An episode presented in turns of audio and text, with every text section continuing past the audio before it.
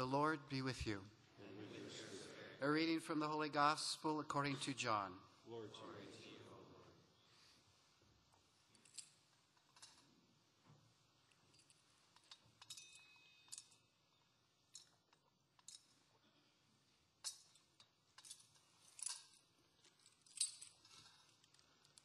In the beginning was the Word, and the Word was with God, and the Word was God.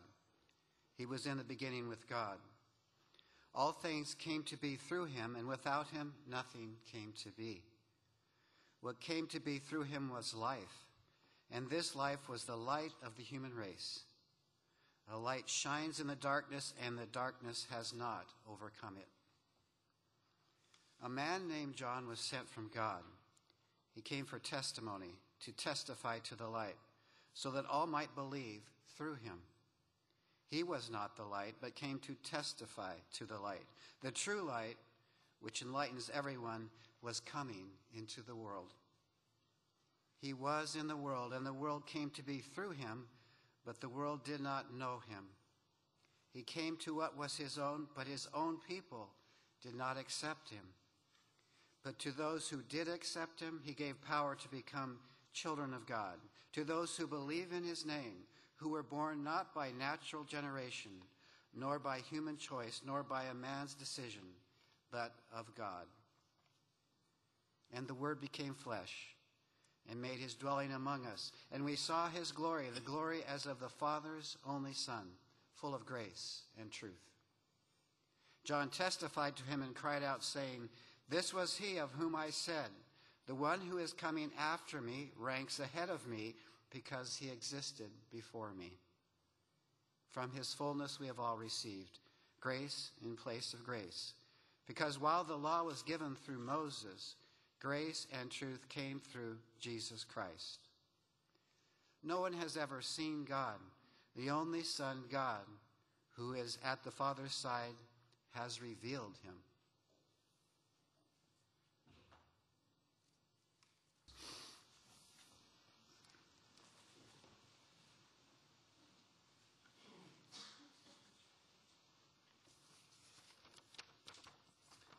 Continue to celebrate this mystery of the incarnation through this liturgy of Christmas. And yesterday at the Vigil Mass, we read the Gospel of Luke, and the Vigil Mass of Christmas presents the how of Christmas. It narrates the Christmas story. It speaks of the angels, the shepherds, Joseph, and Mary, the first Christmas, the Bethlehem of Christmas. And today we read in the Gospel the reading of the prologue of John, John 1 1 18. This section of the Gospel narrates not so much the how, but the what, and especially the why of Christmas, the why of the incarnation. It's a beautiful section of the gospel. If you could one day go and take a whole day of retreat, just take John 1. It's like those chapters are so powerful.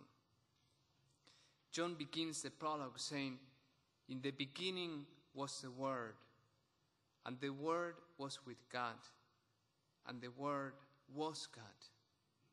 So, in the beginning, before anything existed, before the creation of this universe, the Word was with God.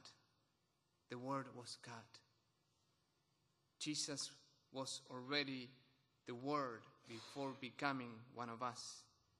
And then in the climax of that section of the prologue, it says, And the Word became flesh and made his dwelling among us. The Word Christ, the Logos, became flesh and made his dwelling among us. The proper translation is he pitched his tent. He put a tent in the middle of this history, in the middle of this universe. God chose to dwell among us. And that's what we celebrate in Christmas. That's the what of Christmas. But what is the why of Christmas? Why the Word that was with God, the Word that was God, became flesh and made his dwelling among us. There are five main reasons, but because I'm good today, I'm going to give you only three. You can read the whole catechism. There's a whole section that gives the reasons of the incarnation. But 95% of us, I'm not going to read it, including me. So I'm going to simplify it in the three reasons why the Word became flesh. The first one is that He came to teach us both about God and life. JP2 has this beautiful phrase He came to show us the human face of God and the divine face of humans. The Word became flesh in order to show us God in a human way, in order to speak to us in a way we can understand. He came to reveal to us what it means to be who God is, but in a way we can understand. But also, He came to reveal to us what it means to be, properly speaking, a human being. He came to teach us, as Benedict XVI says, the art of living. In the prologue, John says, No one has ever seen God. The only Son of God, who is at the Father's side, has revealed him. Another translation says, The only Son of God, who is at the Father's womb, who is next to the Father, whose ear is hearing the heart of the Father. No one has ever seen God. The only Son, the Word, God, was with God, who became flesh, who was at the Father's side, came from heaven down to earth to reveal Him, to unveil Him, to speak to us about Him. God was too invisible, too distant, too transcendent to be seen. And He sent His Son as a mediation, as a human channel. It's like, imagine I ask you, please look at the sun. First, if you're in Oregon, you say, Where is the sun? Like, help me find it. But imagine you can see the sun. And you are asked to see the sun eye to eye, like directly to the sun. Would you do that? You will not do that. Even if it's a solar eclipse, it can be dangerous. It can burn your retina. It's too much light. It's an excess of light. You need a filter. And that's what John is saying. The Word became flesh. And by becoming flesh, by taking on a human nature, he becomes a filter. God can express himself to us in a human way. He can speak to us human words. In the actions of Jesus, in the healing of the sick, the consolation of those who suffer, in all the things he said and in all the things he did, we begin to understand God in a way that we were not able to do before. It's the fullness of the revelation of God. But also, He came to us to teach us not only about who God is and how God is, He also came to exemplify, to be a teacher, to be an example of how we should live in order both to be happy and to reach heaven. Siri, Alexa, Wikipedia cannot tell you everything. And actually, some questions you make to them, they are kind of elusive. They don't answer. They can give you information. Where is the next Starbucks? Where is this restaurant? Where is this thing? But the wisdom of life, that's what Jesus comes to bring. So he comes to reveal to us the divine face of human, how a human being would be if he or she lives a perfect life, driven by heart filled with love. That's what Jesus did. So, as a human, Jesus suffered. He taught us how to suffer. Jesus experienced the death of his foster father. He experienced the death of a friend. He was rejected by others. He was bullied. He was persecuted. He was betrayed. he taught us how to forgive. He came, he taught us how to treat material things. Blessed are the poor in spirit. He taught us how to endure physical pain on the cross and even how to endure mental issues, mental anguish, like in Gethsemane, and so on and so forth. All the aspects of life that you are enduring right now. You can find an answer of how to live it in a proper way through the life of Jesus. He becomes the filter, the lenses, the example of how to live, and also the meaning of who God is. The second reason we can find in the Gospel of John and in the Catechism why the Word became flesh is that He came to save us. The angel said to the shepherds, I proclaim to you great news. Today, in the city of David, a Savior is born. This baby comes to save us. This baby comes to give his life on the cross. A little boy wrote a letter to Santa Dear Santa, in my house there are three little boys. Paul, who is good, a good kid some of the time. John, who is good some of the time. Finally, Norman, who is good all of the time. I am Norman. That's the story. I am not Norman. And maybe you are not Norman as well.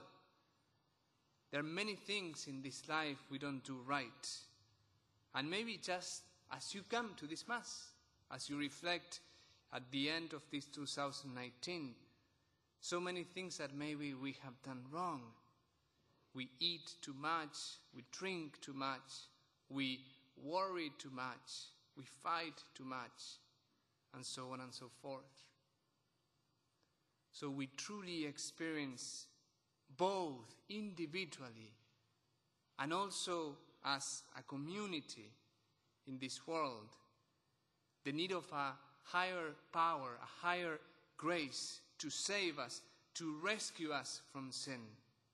And that's why he came.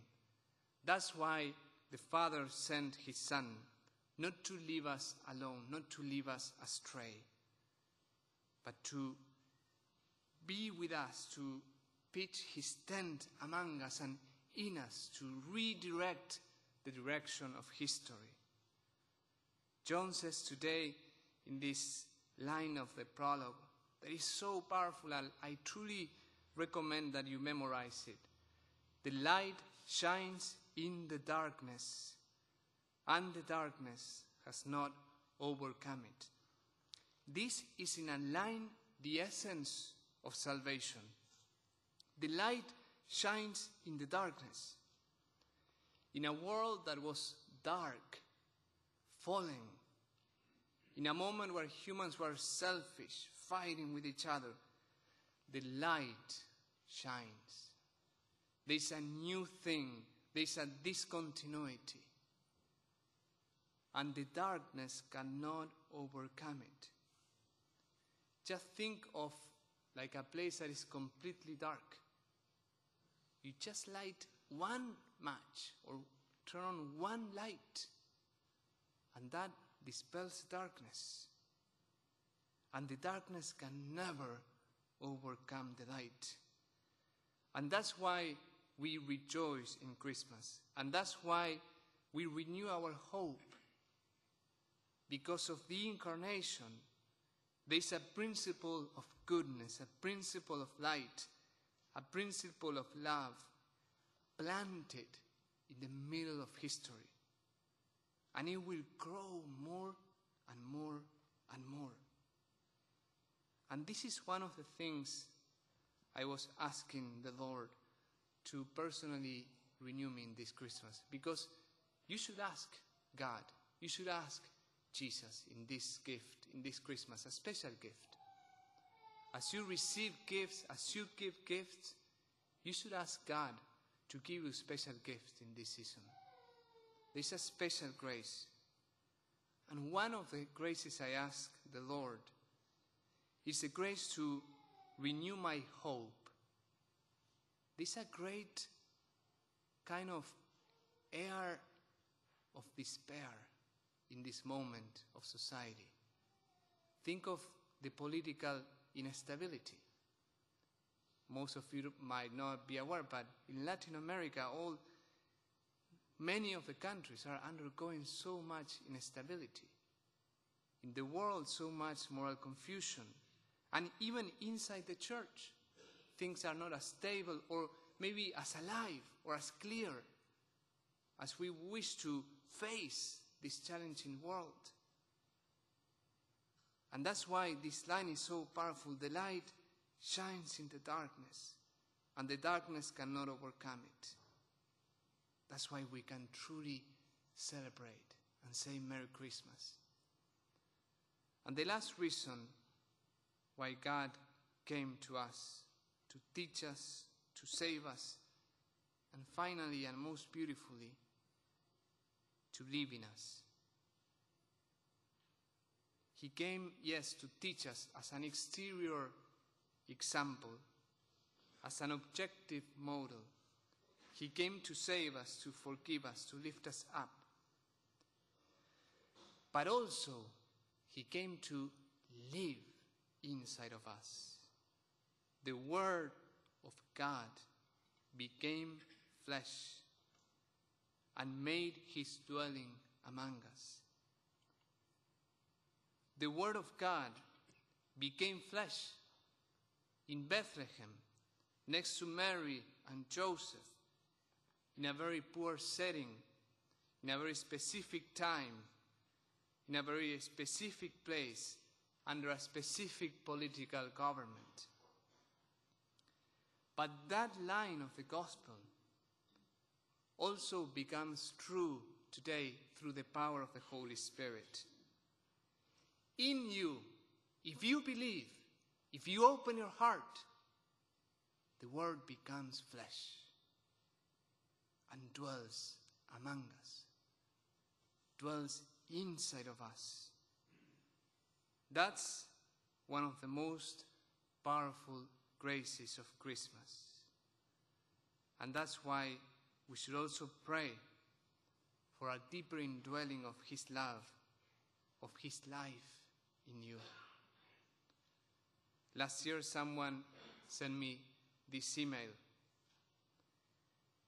Father, I meant to tell you, I can't remember if it was last year or the year before at Christmas, so this person took a long time to send me the email, but I remember you mixed up the words stable and manger a couple of times. That's because in Spanish we use the same word, pesebre, for stable and manger. During a homily, the stable is a house for animals, and the manger is a box of animals eat from. I think you said a couple of times that Mary and Joseph were in the manger, which doesn't really make sense. It could make sense if you think that they're sitting on top of the manger, but I thought you, want, might, you might want to know. I hope that this is helpful. It is very helpful. It was very helpful. Because in Spanish we say pesebre, in English we say stable, but inside the stable you have the manger. And Jesus was placed in a manger. That is a box from where animals eat from. In Spanish, the word mangiare means to eat. And in French, I cannot pronounce it, but it means the same. Manjour. but this is very profound. The mystery of Christmas is not a mystery to remain outside you, but it's a mystery to be received, to become true and real in each one of us. Some, says the brother of John, did not accept him. They were indifferent. But to those who accept him, he gave power to become the children of God. May you be the last one.